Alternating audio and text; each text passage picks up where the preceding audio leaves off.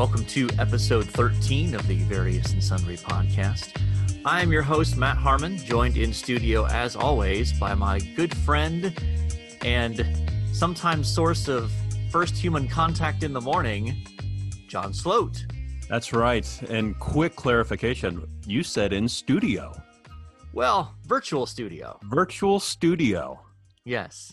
Yes. Yes. Since You're- we are we are trying to obey our government authorities here by um, by maintaining a uh, a self quarantine here in the state of Indiana, and so we are giving this a go through the wonderful technology of Zoom, and I, I got to think that Zoom is just absolutely exploding with revenue at this point, right? I mean, I know they did the free thing for the K through 12, but um, you know, I think Zoom has gone from something that a few people, some people used, to something that is now essentially uh, become well, it's be, it's become a verb now, right? It's just like f- you FaceTime someone, you Skype someone, now you Zoom someone. Yeah, yeah. Kind of like you Google something. Yeah, It's now it's now you Zoom people. And I think you and I knew about it because we were working with online students. Yeah. Uh, and we, we would we would use it uh, fair, fairly regularly. Um, and I think I think I like it better than Google Meet uh, personally.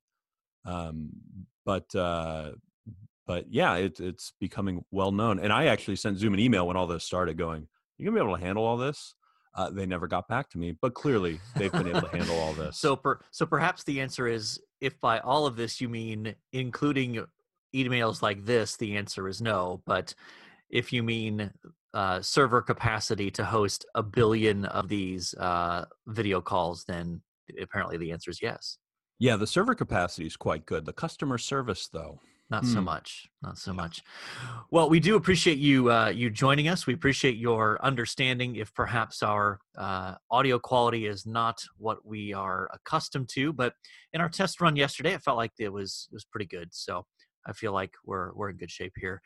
Uh, we still encourage you to reach out and connect with us via Twitter at V and S Pod, and you can always email the show various and sundry podcast at gmail.com. We want to encourage you to, uh, depending on whatever uh, podcast service you're using, to go ahead and give us a five star rating to help people find us more uh, efficiently. We'd love for more people to experience the randomness of the various and sundry podcast.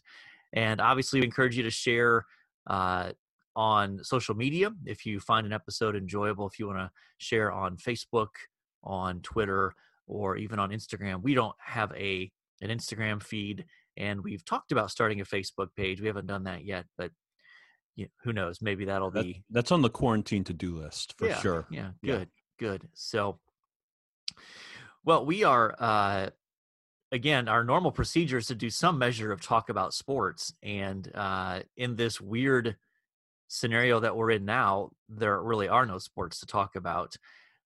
But I, I, I will note that uh, several networks are indeed replaying old uh, sporting events, which is clearly not the same. But if you you know need to get your fix, uh, CBS and CBS Sports Network have been airing some classic NCAA tournament games, and um, my guess is you probably saw this sloat that the MLB network is re-airing classic baseball games. Yeah, yeah, and MLB uh, MLB TV, which I'm a subscriber to, opened up their archives for the last two seasons, um, so you can watch any game from the last two years as well. Wow. And just recently now, within the last couple of days, as we're recording here on March 31st, uh, Fox and ESPN and NBC Sports Network, as well as FS1, uh, have announced they're going to begin airing classic NFL football games uh, over the past from past few years. And so, you know, networks are obviously trying to do uh, what they can. Actually, even NBA TV, uh, the NBA has uh, opened up their Game Pass subscription for free, Oh, Which- nice. Uh, allows you to go into their archives as well. And even if you're if you're a subscriber to YouTube TV and get NBA TV, uh, they have all of the finals games from uh, from 2000 to the present, like every single game of the finals. Oh, so you can go awesome. back in and Yeah. watch uh, Hmm. old finals uh, series and individual games. So it's a it's you know it's it's something. It's obviously not ideal, and um, it doesn't grab my attention the way that live sports does, but it is something to scratch the itch. Yeah, and I, I've seen sports radio shows have begun to, to cancel. Um, I, I think partly for social distancing reasons. I also think just lack of content. Yeah, what do you talk about? What, what I do you- mean, I've not even like I, I've I've occasionally checked in on what is you know what is ESPN doing, and it feels like like I, what I don't get is like what are shows like First Take or um you know what's the uh there's the- equivalent on FS1 with my least favorite uh sports person Skip Bayless. What's that one? Undisputed is that no? undisputed, yeah, which is first take, but on on Fox, I think. Yeah. Yeah, um yeah what are these people talking about? I mean there's been a little bit of nfl free agency movement kind of stuff but uh, is that really enough to to fill all the programming hours? Yeah, I, I I don't think so. Um, I saw ESPN did a list of the greatest college basketball players of all time, um, but they had the fans voting, and they voted, I think Shaquille O'Neal over uh, uh, Kareem, um, and so there was some there were some people getting very very upset, um, and so uh, you Yeah. know there's it's it's just a it's just a void of of content and and people I, th- I think are really struggling to figure out goodness what do we do? This machine that has produced content yeah for years non nonstop um is is is now done. Uh yeah, very strange. come to a screeching halt which is just a another factor of this is just a weird time. Um this is a weird piece of human history that we're in right now It is. It is, and I think that um, when you when you think about the fact that you know for for me, kind of the uh, kind of the defining worldwide event uh, was 9/11, right? So I was Same. I was actually in seminary when 9/11 happened, um, and you know that was sort of the defining event. But when you think about my kids, so 21 and 18, almost 22 and 19 now, um, you know, my oldest son John was alive, and so was Jake, but barely, barely in terms. So, so Jake has no memory of it, and John barely has any memories of it. So, uh, this is now their defining sort of global crisis, cultural moment that will probably resonate with them uh, for the rest of their lives. I would think. Yeah, yeah, and I remember, I remember thinking when 9/11 was going on. I remember going as in a, I was, uh, you were in seminary. I was in middle school. Um, I remember going, "Oh my goodness, this is devastating, and this is uh, highly formative. Right, right. This is going to shape um, millennials uh, in a lot of way. That upcoming generation, and, and in a similar way, I think this is going to uh, shape uh, Generation Z, and probably be uh, the line in the sand for the next generation. You know, 9 11 is sort of that line in the sand between millennial and Gen Z. Uh, Yeah. This will probably be the line in the sand between Gen Z and the next generation, which I'm I'm hearing called Generation C. Um, after, uh, COVID, generation COVID. Yeah, Oh come yeah, on. Generation C. Uh, I read in uh, the Atlantic this week. Yeah. Oh gosh. Well, um, in light of the fact that uh, we are in a uh, just a, a strange uh, period of time right now, uh, we we decided that one of the that the main thing we want to talk about today was this whole issue of lament. And so, why don't we start that with, um, from your perspective, when you think of the term lament, like what do you have in mind? What does that what does that even mean for perhaps for someone who's who's listening and saying, I, I, don't even know what you really mean by that term lament. Yeah, uh, I would say th- three weeks ago, I probably didn't have a great um, a mental framework even for it or be able to give a definition because it's just something pretty foreign uh, that, that we don't talk about regularly. But but when I think of it, I I, I generally think of uh, sadness, uh, but sadness uh, mixed with uh, hope and belief in a God who is sovereign is is sort of how I would I would couch that. How would would you uh, add any caveats there? I don't think so. Um, I think that you've you've hit on that that note. uh, to distinguish it from uh, a sorrow slash despair. Um, that that that's kind of the key distinction when, uh, biblically speaking, you talk about the idea of lament. There is always within it an element of hope, even if that note of hope is very faint and uh, barely there. It's it's still there, underlying uh, that that sense of uh, that sense of sorrow. Um, just uh, off the cuff, what passages do you go to when you think of lament? What what, what things, what what what stories in, in Scripture really come to mind for you?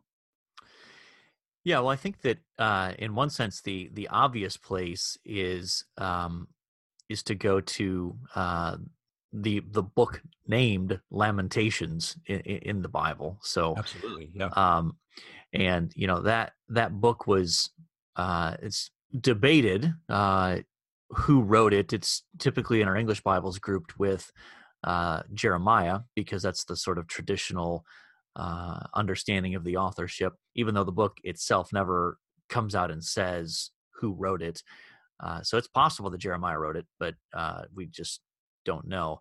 But hmm. what's interesting is that um, in doing some some research this week, uh, I was reminded of the fact that uh, that book, by the way, in the Old Testament, occurs in a different place in the uh, in the Old Testament, depending on uh, which Old Testament you're reading. Meaning, if you're reading the Old Testament according to the order of the books in the Hebrew Bible, it's grouped in with the books of Ruth, Song of Songs, and Ecclesiastes and Esther. Hmm. Whereas in our English Bibles, it's put right after Jeremiah, uh, the, the prophet Jeremiah. So, so in the English Bible, it seems that the organizer of the Old Testament uh, was trying to say, "Oh, this is uh, this is a particular lament of the fall of Jerusalem, which Jeremiah uh, ends yes. with, right?" Um, whereas in the Hebrew Bible, maybe more more generally speaking. Yeah, even though uh, liturgically speaking, the Jewish people would read the Book of Lamentations to commemorate the destruction of Solomon's temple in 587. Uh, the fact that they would annually read this was a way of connecting their ongoing lament uh, at the at whatever circumstances they were facing uh, to that sort of historical event. But it, it, had the effect of generalizing that hmm. that that piece of uh, their experience that uh, lament is something that is not um, not out of the ordinary that it's built into their very cycle of the way that they think about life that that that's how the jewish people sort of perceive that which is a pretty sharp contrast to how much of our uh, sort of evangelical traditions treat lament which is to say not at all. Right? Is that your perception as well yeah, I I can't remember uh, too much uh, too much teaching I've heard on uh, lament, or or if I have, and it's quite possible that I have, I've I've just mm. for, forgotten. Um, but uh, but but has that been your experience as well? Yeah, I think so. I I'm convinced that we um, we just don't see many examples of it within our um, within much of the evangelical tradition. It's just not something that uh, is a, a regular part of our sort of diet of worship, so to speak. Yeah. H- however, it is a part of the the biblical narrative. I mean, when you when you begin when you begin digging in uh, to the biblical narrative, you see lament really really all over the place when when you begin to have an eye for it. I mean, yeah. um, we often think of. Um, I, I think we could, and I was just thinking about this. We could we could couch uh, the letter to the letter uh, Paul's second letter to Timothy as a, as a bit of lament as well, right? Um, with his uh, getting getting ready to be to be killed, to be executed. Uh, there, there's there's a sadness in that letter, but also a hopefulness in the gospel that it's going to go forward, and and and that he's commissioning Timothy to carry it on. Yeah, and obviously you've got uh, a number of psalms that are explicitly uh, geared towards expressing sorrow and disappointment over uh, things that God's people are experiencing, whether it's uh, a national sort of tragedy or whether it's even over uh, our own sin, that there's a sense of lament that comes with recognizing our own sinfulness. And so I think that uh, th- those are just elements of the Bible that in a lot of evangelical traditions that we we just don't even uh, touch in uh, uh, touched on in terms of uh, our worship or even our preaching or even things like that. So, I guess my question is, why do you think that is? Why is it, as a general rule, that we yeah. as evangelicals uh, don't tend to uh, talk about or engage in lament? Oh goodness. Um, well, I, I think my answer is there's probably a lot of answers, right? There's mm-hmm. probably mm-hmm. many, many factors that play into it. Um, one of them that that comes to mind almost immediately is uh, that that we're we do mirror our culture in a lot of ways, um, right? There there is a desire uh, to uh, to be happy. There is a desire to feel good. There, you know, and and pain is seen as uh, and sadness even is seen as an evil and and and bad thing. Yeah. Um, uh, which it certainly certainly has. That's certainly true, right? Right. It is a it is a impact. It is a piece of living in a fallen world. Um, sure. But there is a belief in the modern world that that this should not be part of our daily experience. Um, it should uh, be on the periphery. It should be forgotten about. Um, and so I think when when something like this comes along, you know, it it forces uh, uh, sadness and sorrow right into the right on the main stage. Yeah, I think that part of uh, the dynamic, though, that that is interesting to me is there's a sense in which you're right that our our our culture and even our evangelical culture um, doesn't really do this well typically because we we don't um, we don't think that that these realities should be right and isn't that i mean biblically speaking there's an argument to be made for that right that you know we as evangelicals believe that the world is not the way it's supposed to be right now and sure. that sin and death and the curse are all working their way out and have penetrated every single aspect of creation. And so there's absolutely a sense in which we long for, rightly, what uh, Revelation 21 and 22 describe in terms of a new creation that's consummated where there is no uh, sickness, no more mourning, no more um, death. None of the effects of sin are there anymore. And this piece of our experience of sadness, of lament, will once and for all be put away. Uh, and yet, I think that, uh, not to get too theological, but there's a sense in which uh, our failure to uh, to embrace lament can be an an expression of overrealized eschatology, which is which is just a really big uh, expression uh, to say that we expect more of uh, more of what is reserved only for the new heavens and the new earth to be a reality in this fallen world. So that we we over expect i think sometimes a life of comfort of joy and of ease that uh, is a combination of uh, our cultural expectations plus maybe some uh, flawed theology that expects, oh, well, I'm a child of the king. I've been saved by grace. I have God's spirit. Of course, everything should just be going super well for me all the time. And God hasn't promised that in this life. He hasn't promised us that until the new heavens and the new earth.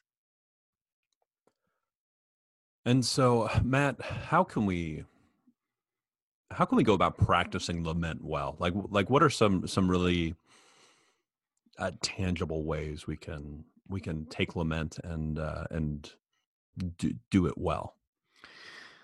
Well, I think there's a sense in which in a season like we're all experiencing now with uh, a massive uh, historical and cultural event that in one sense it should be easy during times like this that um, it should be rather easy to see that uh, we're in a moment where part of the proper response is to express sadness that sadness is a is a good thing in the sense that it is intended to be the response when we're confronted with tragedy uh, suffering and those kinds of things. And so I, I think the first step is recognizing that this is a this is the right response. It is Yeah. something that is that that should these events should provoke a level of sadness and lament in us.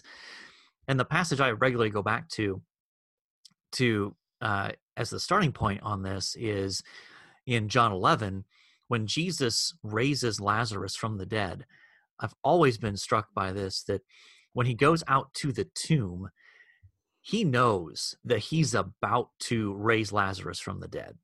He knows that in like five minutes he's going to call lazarus out and there's going to be celebration like nobody's ever seen.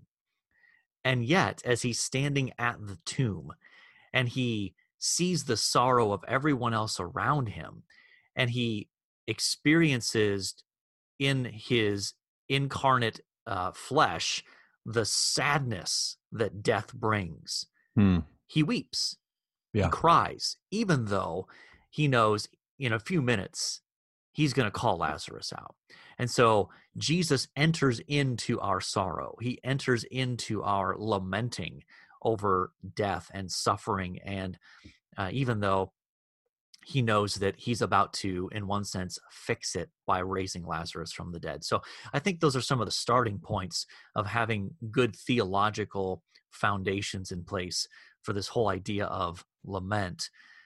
Um, anything else that that you think of when it comes to maybe some theological or biblical grounding for that before maybe we talk about some uh, maybe some practices that we can uh, encourage to uh, facilitate lamenting Yeah. w one more reflection I have on that story is is that it it strikes a proper balance, right? But between uh, you know, we as Christians should should really be following the example of Jesus here, where he is he is not simply looking to the future and go, oh, everything's going to be great. Um, but he's also not in despair in the present moment either, um, knowing that Lazarus is dead. There's a Yep. there's a weeping and a sadness with uh, a, a realization of what is going to take place, and, and that should really model for us um, how how to how to begin to think about lament, right? yeah absolutely Being able to, uh, in the moment, go, "Oh my gosh, um, thousands around the world are dying." Um, I, I, you know, just just the other day, I- our health experts came out in the United States and said this will be a major victory if we have hundred thousand dead yeah. if we if we can hold it to 100,000 which is which is incredibly incredibly sad Yeah. um, um, and will will uh, you know leave a leave a scar on our on our world right?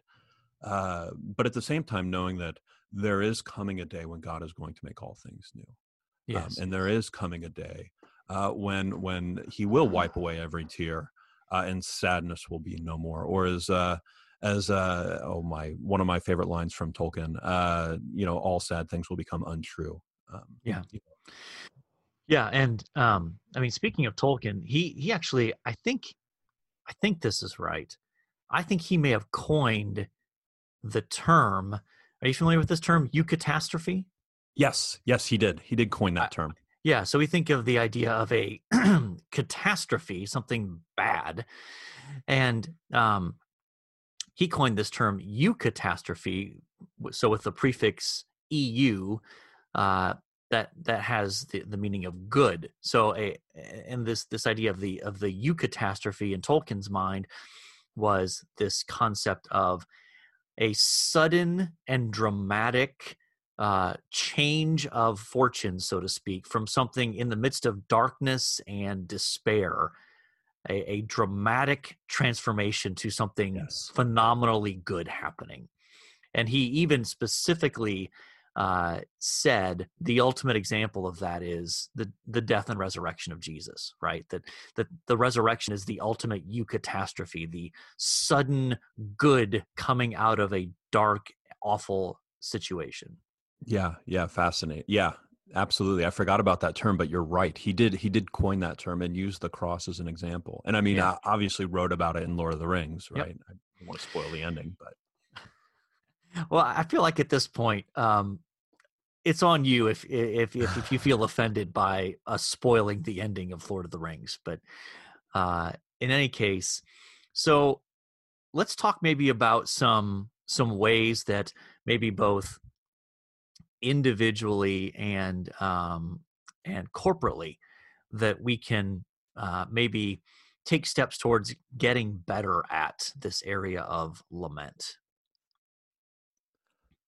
Yeah, um, I, I I think lots, of, particularly in the church, I think lots of these things begin uh, in, in in this in the sermon in a lot of ways. So so beginning to talk about um, what we do with sadness, uh, what we do with despair, um, straight from uh, from the pulpit, um, as well as as well as I would say using uh, personally um, using uh, using the Psalms as a, as a as a bit of a guidebook, a way to to speak back uh, yeah. to God. Um, I um, my uh, Tim Keller always says uh, about the Psalms that, that the rest of the Bible really speaks to us and the, the Psalms really speak for us, right? And so it's a guide for us to be able to speak back to God. Yeah, I think that um, that really is a, a, helpful piece. And I think that another element is uh, perhaps we as evangelicals need to be more intentional about preaching texts that that are lament texts. Hmm. Uh, whether that means preaching, you know, a few weeks through Lamentations, or even like I've noticed this, it's not very common. You think about this, it's not very common to preach through the entirety of the Psalms, right? Not many churches, even if they're committed to expository preaching, say, we're just going to start in Psalm 1 and we're going to go all the way through to 150. That's just not very common. Yeah, the next three years, you know. Yes. but when when churches tend to preach the Psalms, what they tend to do is cherry pick, obviously. And uh, I think that perhaps this is an area where uh, churches need to be more intentional about preaching and teaching psalms of lament that uh, that capture that uh, that that sorrow and sadness and helping us to uh, to express it in in godly ways. I think that uh, oftentimes we as as believers may not even know how to express sadness and sorrow in godly ways that we can go to uh, a couple of different extremes. We can go to the we just try to suppress it and pretend like we're not really sad or that it doesn't exist and just sort of put on the well you know bible says you know, rejoice in all things so okay i'm just gonna pretend like i'm happy. Uh, and ignore the really awful things that that are happening in my life or in the world that should make me sad or we allow that sadness to slip into despair and that's not healthy either that's not godly either and so i think there's the the the, the psalms of lament as well as lamentations itself help us to strike that balance of no it, it these things legitimately are awful and they they should make you sad like mm. it is right to be sad about these things. And yet they still present hope. They still present comfort in the fact that uh, God is sovereign.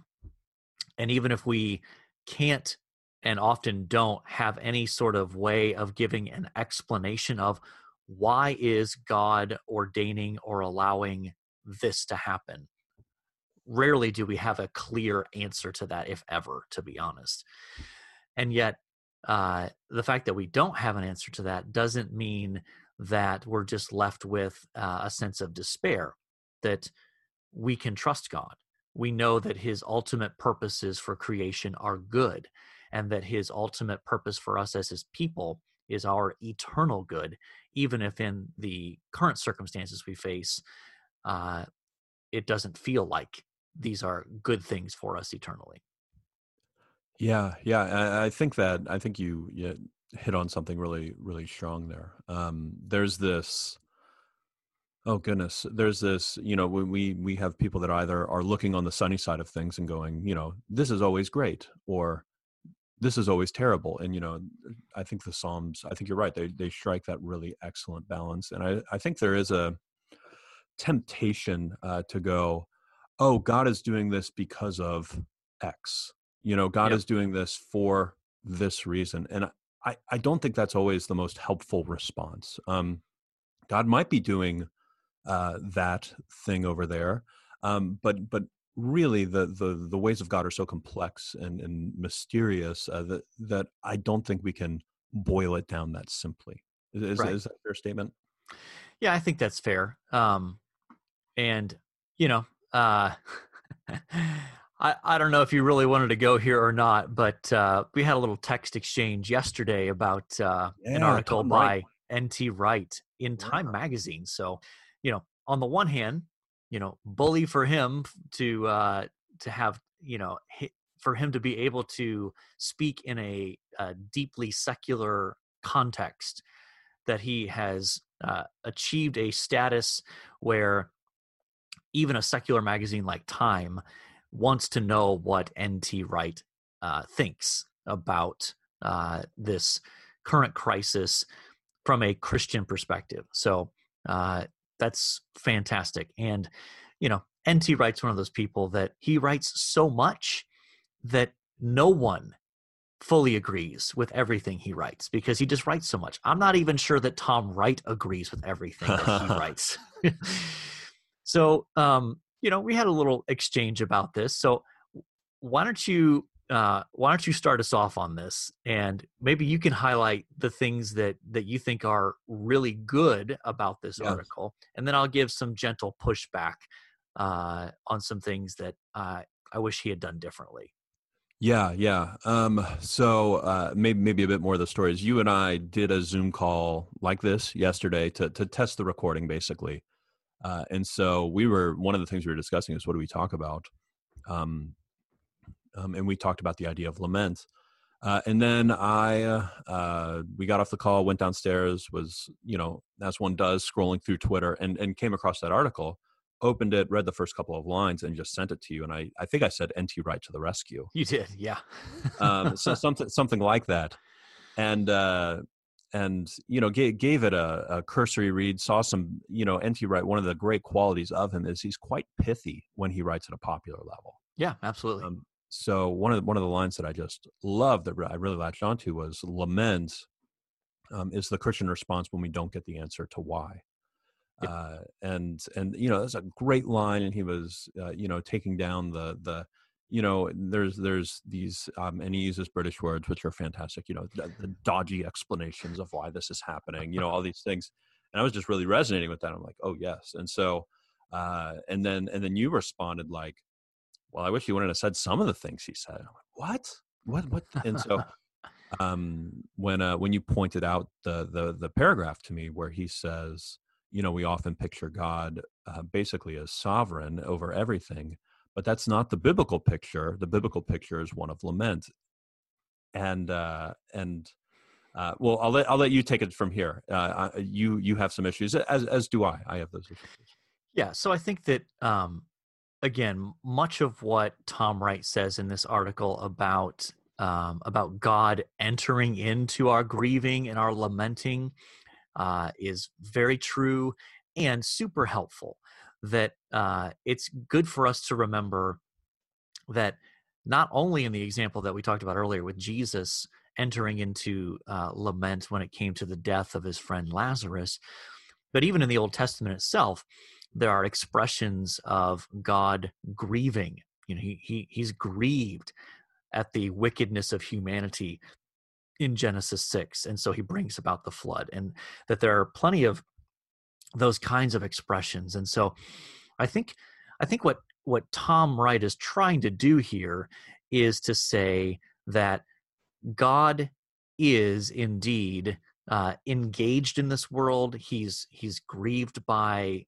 sickness and and and sin and those kinds of things and yet what uh what i didn't appreciate and where i think he he uh said some unhelpful things is you know, when he makes the comment of some Christians like to think of God as above all that, knowing everything, in charge of everything, calm and unaffected by the troubles in the in his world. Well, the most generous reading I can give of that is to say there's an element of truth in that. If by that he means God is just not distant like a deist kind of picture of, of, of God.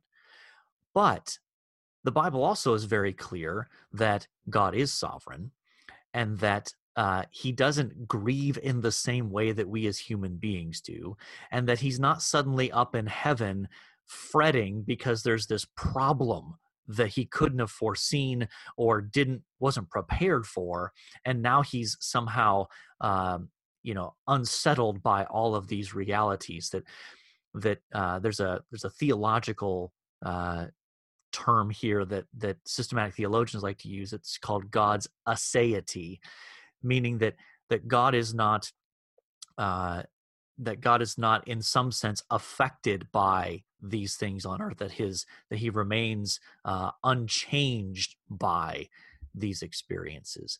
And uh, so it just felt like to me like he got one side of a biblical tension and just gave up the other side of the tension in the way that he expressed it bit.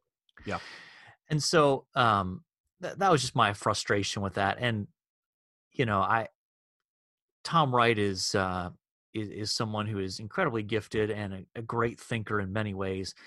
Uh, and so it's disappointing to me because I feel like he really should know better. And sometimes uh, I think there, I think you could get his point without giving up what he gave up in those in those sentences. Yeah, yeah, absolutely. And and I I, I don't know where Tom stands on the spectrum of God's sovereignty. Any any idea? Um, well, he leans more reformed. Um, he doesn't tend to fit nicely in those kind of categories. Uh, but yeah, he, I mean, he, he definitely leans more okay. reformed. So I, I think if, I think if you asked him uh, about God's sovereignty, he would say, well, absolutely. God is sovereign over all things.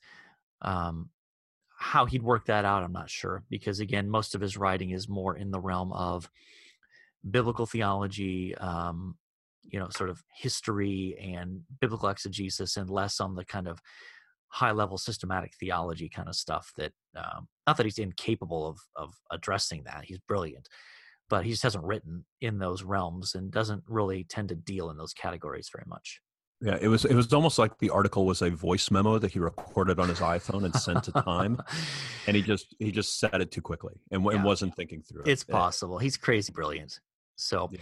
well, let's give some other resources. Um, I think that um, you know the Gospel Coalition is a great resource for some of uh, for some of these things. Um, as I was doing a little bit of show prep, uh, there was a um, there's an article I came across. Um, actually, it's a link that the Gospel Coalition has to um, a breakout session that a pastor named Mark Vroegop, I'm not sure if that's how you say his name. I'm not sure. Yeah. He did a breakout session at um, the Gospel Coalition conference in Indy uh, last, yeah, last year, 2019. And uh, he's also done some uh, some some preaching series on this subject of lament and grief and so uh, that'd be some good stuff to get acquainted with. I think uh, as best I was able to look it over, and I think that um, any resources like that that that can help us would be would be beneficial. I don't know if you had anything else to add to uh, to this subject. I, I don't. Uh, I, I, confess I haven't read much uh, on lament. It's just in, in this current com- climate, it's something I've been thinking through a little bit more um, which which I feel like I need to repent that I haven't thought about it before. You know, like like it, I think it shows that my goodness, we have we have a I have a relatively easy life. You know, you know that yeah. that's that uh, isn't full of isn't full of sadness. Um, so. And I think too, this is an area where we in the in the prosperous West have much to learn from our brothers and sisters around the world who yeah. live in far more um, challenging circumstances than we often do here in the West. Yeah, no, no, absolutely. Agreed. So, um, we are at episode 13. And so when it comes it to an athlete, It's also funny that we're talking about lament on episode 13, Yeah. right? Like like the unlucky number Yeah. lament. Yeah. Yeah, absolutely. So uh, we we absolutely had no conversation about this before the show, so I have no idea what athlete we're going to pick. So let's let's run through the list that I've come up with here, and uh, we'll talk through it. So. Uh, in in NFL terms, uh, Dan Marino, obviously Yeah. great quarterback for the uh, Dolphins.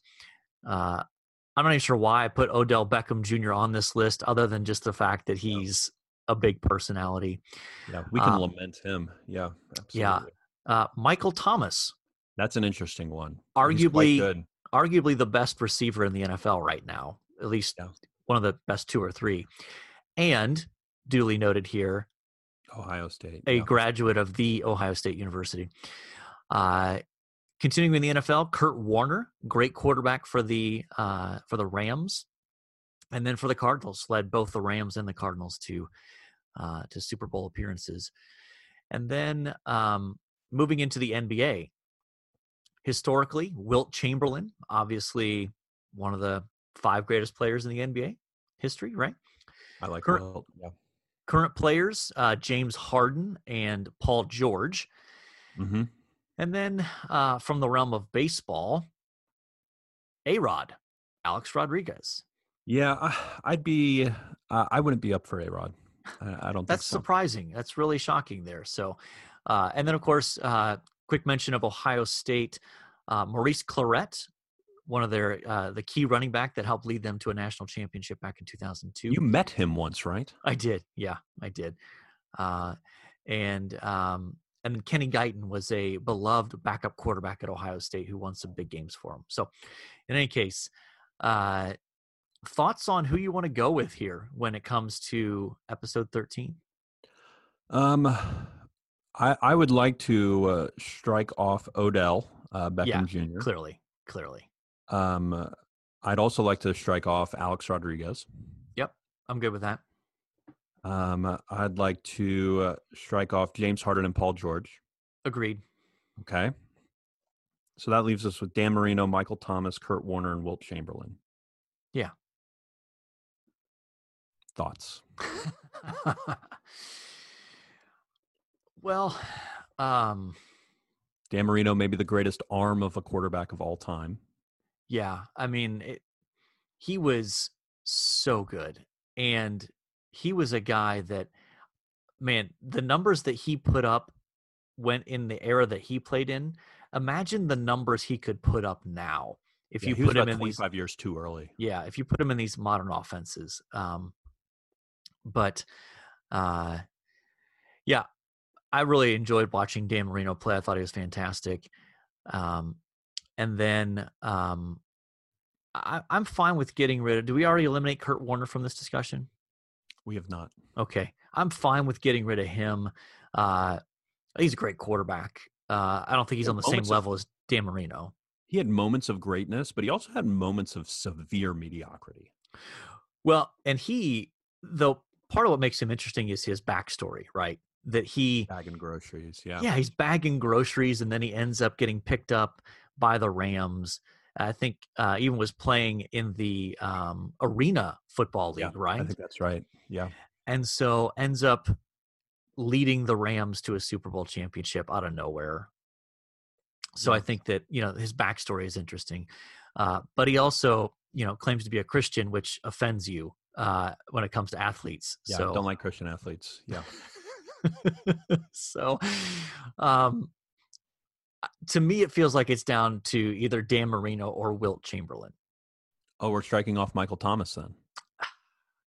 I love Michael Thomas. Um, We have a bias against current athletes. Is that the I, I tend to. okay? A- and I'm probably at one level probably overcompensating for my obvious Ohio State uh, bias. I mean, there's you can't make an argument for Michael Thomas based on historical greatness Mhm. compared to these other two, uh, though he is unbelievable as one of the best, and historically he's on a trajectory in terms of numbers. on an exponential curve. Are you yeah, saying? Yeah, and uh, there, there are no signs of that curve flattening anytime soon when it comes to uh, his stats. So, but I I'm willing to strike him off the list if you are. Okay. Yeah, yeah, he was great on my fantasy team this year. That's all. There you I'll- go. That's all I'll say about that. Yeah. So Dan Marino or Wilt Cham- Chamberlain? Um, well, we haven't talked about Wilt yet. Wilt, hundred point game, uh, probably the probably the one of the one of the prototypes of what became the modern center in the '90s, right, and or Yeah. '80s, '90s that we've since lost um, in the NBA. Um, And I would say he. I think there was a season where he averaged 50 points a game. that's quite impressive. That that's just crazy good. Now, in fairness, I, I feel like there is some sort of contextual piece to that when I think the number of big men during his day was not on the same level as it as it as it has been in the last you know 30 or 40 years right Yeah. you know basically his only competition during that era was um was bill russell yeah. But he was still amazing Well, yeah, I, I think I think I'm leaning Dan Marino. okay yeah Where are you leaning? Yeah, I think, I think, I think I'm good with that. You know, there's also the the element of um, Wilt Chamberlain's uh, off the court life uh, is one that um, is certainly not to be um, uh, modeled, not one to be okay. Um, Let's Often reported on. Yeah. Yes. Uh, let's just say that he uh, his reputation off the court was not exactly uh, consistent with our own uh, biblical morals. So, Mhm. so we go with Dan Marino. I, I'm good with Dan Marino if you're good with Okay, Dan Marino. let- let's I hate picking a dolphin, but we'll do it. okay. All right. Gotcha. Well, Matt, uh, what's the one thing you like this week? Okay, so uh, obviously living the quarantine life. Uh, one thing that's been a result of that is uh, that's produced is uh, we've played a few more games in the Harmon household. Hmm. and um, I like a game called Rise of Augustus. I don't know if you've ever played that with with. The I think I've Harmon played it with you. Yeah. Yeah. Yeah. I think we've played that together. Yeah. Yeah. It it has elements of uh, it's kind of hard to describe, but it's like Ticket to Ride in the sense that you have mission essentially essentially missions to complete, and um, there are points for each mission, and uh, just a and also it, it scratches my itch of uh, sort of a historical bent to it and and that kind of thing. So Rise of Augustus, that's my one thing I liked this week. What about you, John? Uh, well, also living the quarantine life. I uh, I got a new book, uh, which Amazon, you know, started talking about. We're not going to deliver books for for a long time. I think I got mine in three days. But Yeah. anyway, um, it is a it is from a book series of of classics, uh, where authors will take selections of those classics and put it into a book. And on one side will be the what we believe to be the original text, and on one side will be the English translated. So, um, I picked up a copy of uh, Seneca, uh, who was a who was a senator in Rome, uh, how to keep your cool, and so it's about uh, his thoughts on anger, how destructive anger was, is sort of the first part, and then the second part is uh, is uh, how to how to parent your children not to be angry, how to maintain your cool in the midst of of anger. Um, and he wrote this uh, to uh, uh, the Emperor Nero, um, who had a great deal of anger himself and eventually killed Seneca. Yeah, obviously, uh, Seneca was unsuccessful in Yes. getting Nero to embrace his recommendations for curbing his anger.